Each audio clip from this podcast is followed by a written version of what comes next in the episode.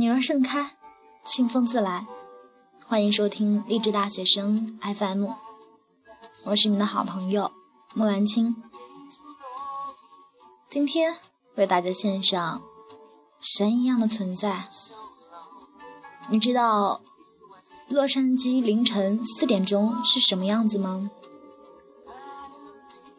我不关注 NBA， 但是一直听着科比神一样的存在，一个在篮球界让人畏惧的男人。让我敬佩科比的是那个，你知道洛杉矶每天早上4点钟是什么样子吗？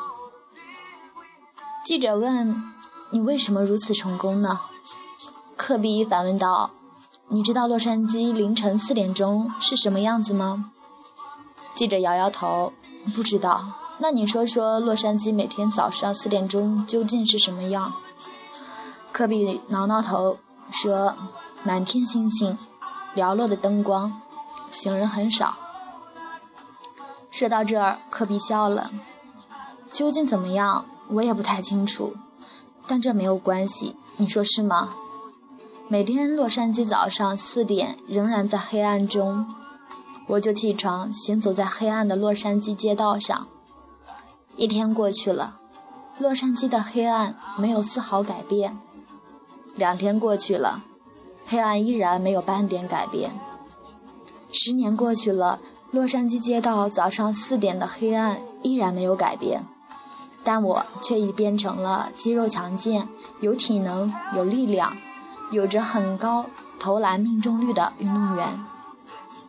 我去查了一下百度百科，科比是 NBA 最好的得分手之一，突破、投篮、罚球、三分球他都驾轻就熟，几乎没有进攻盲区。单场比赛的81分的个人记录就有力地证明了这一点。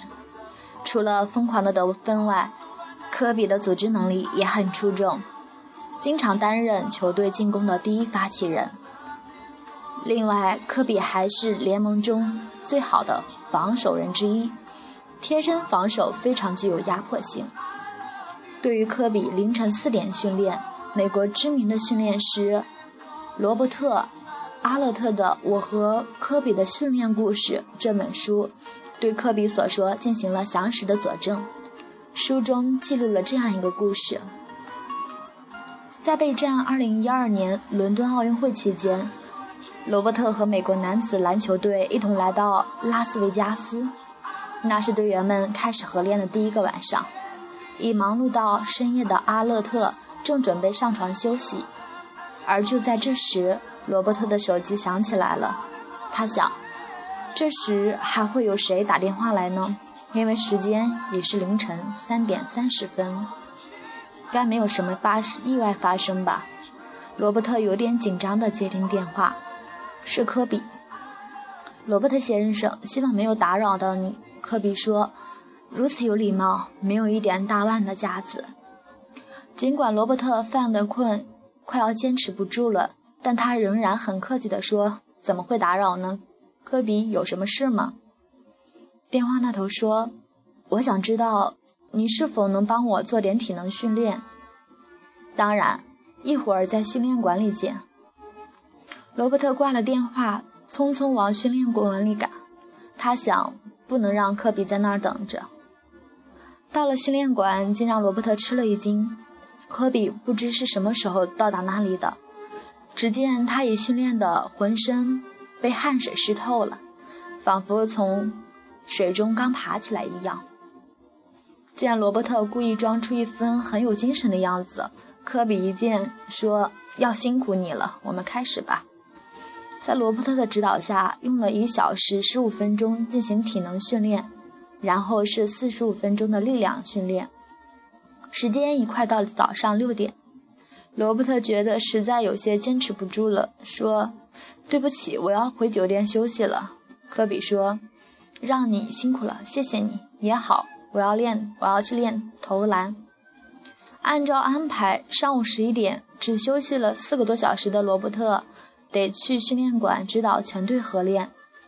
当他到达训练馆时，已到齐的队员们有的在聊天，有的和教练讨论着什么。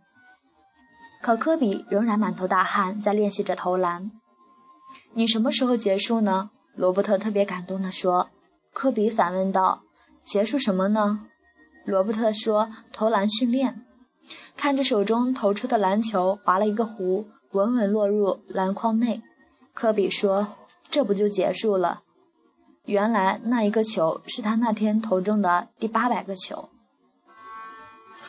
罗伯特书中的这次记载只不过是科比漫长运动生涯中的一天，一个片段。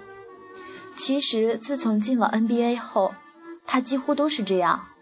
当大多数人还在睡梦中时，他已出现在湖人队的训练房中了。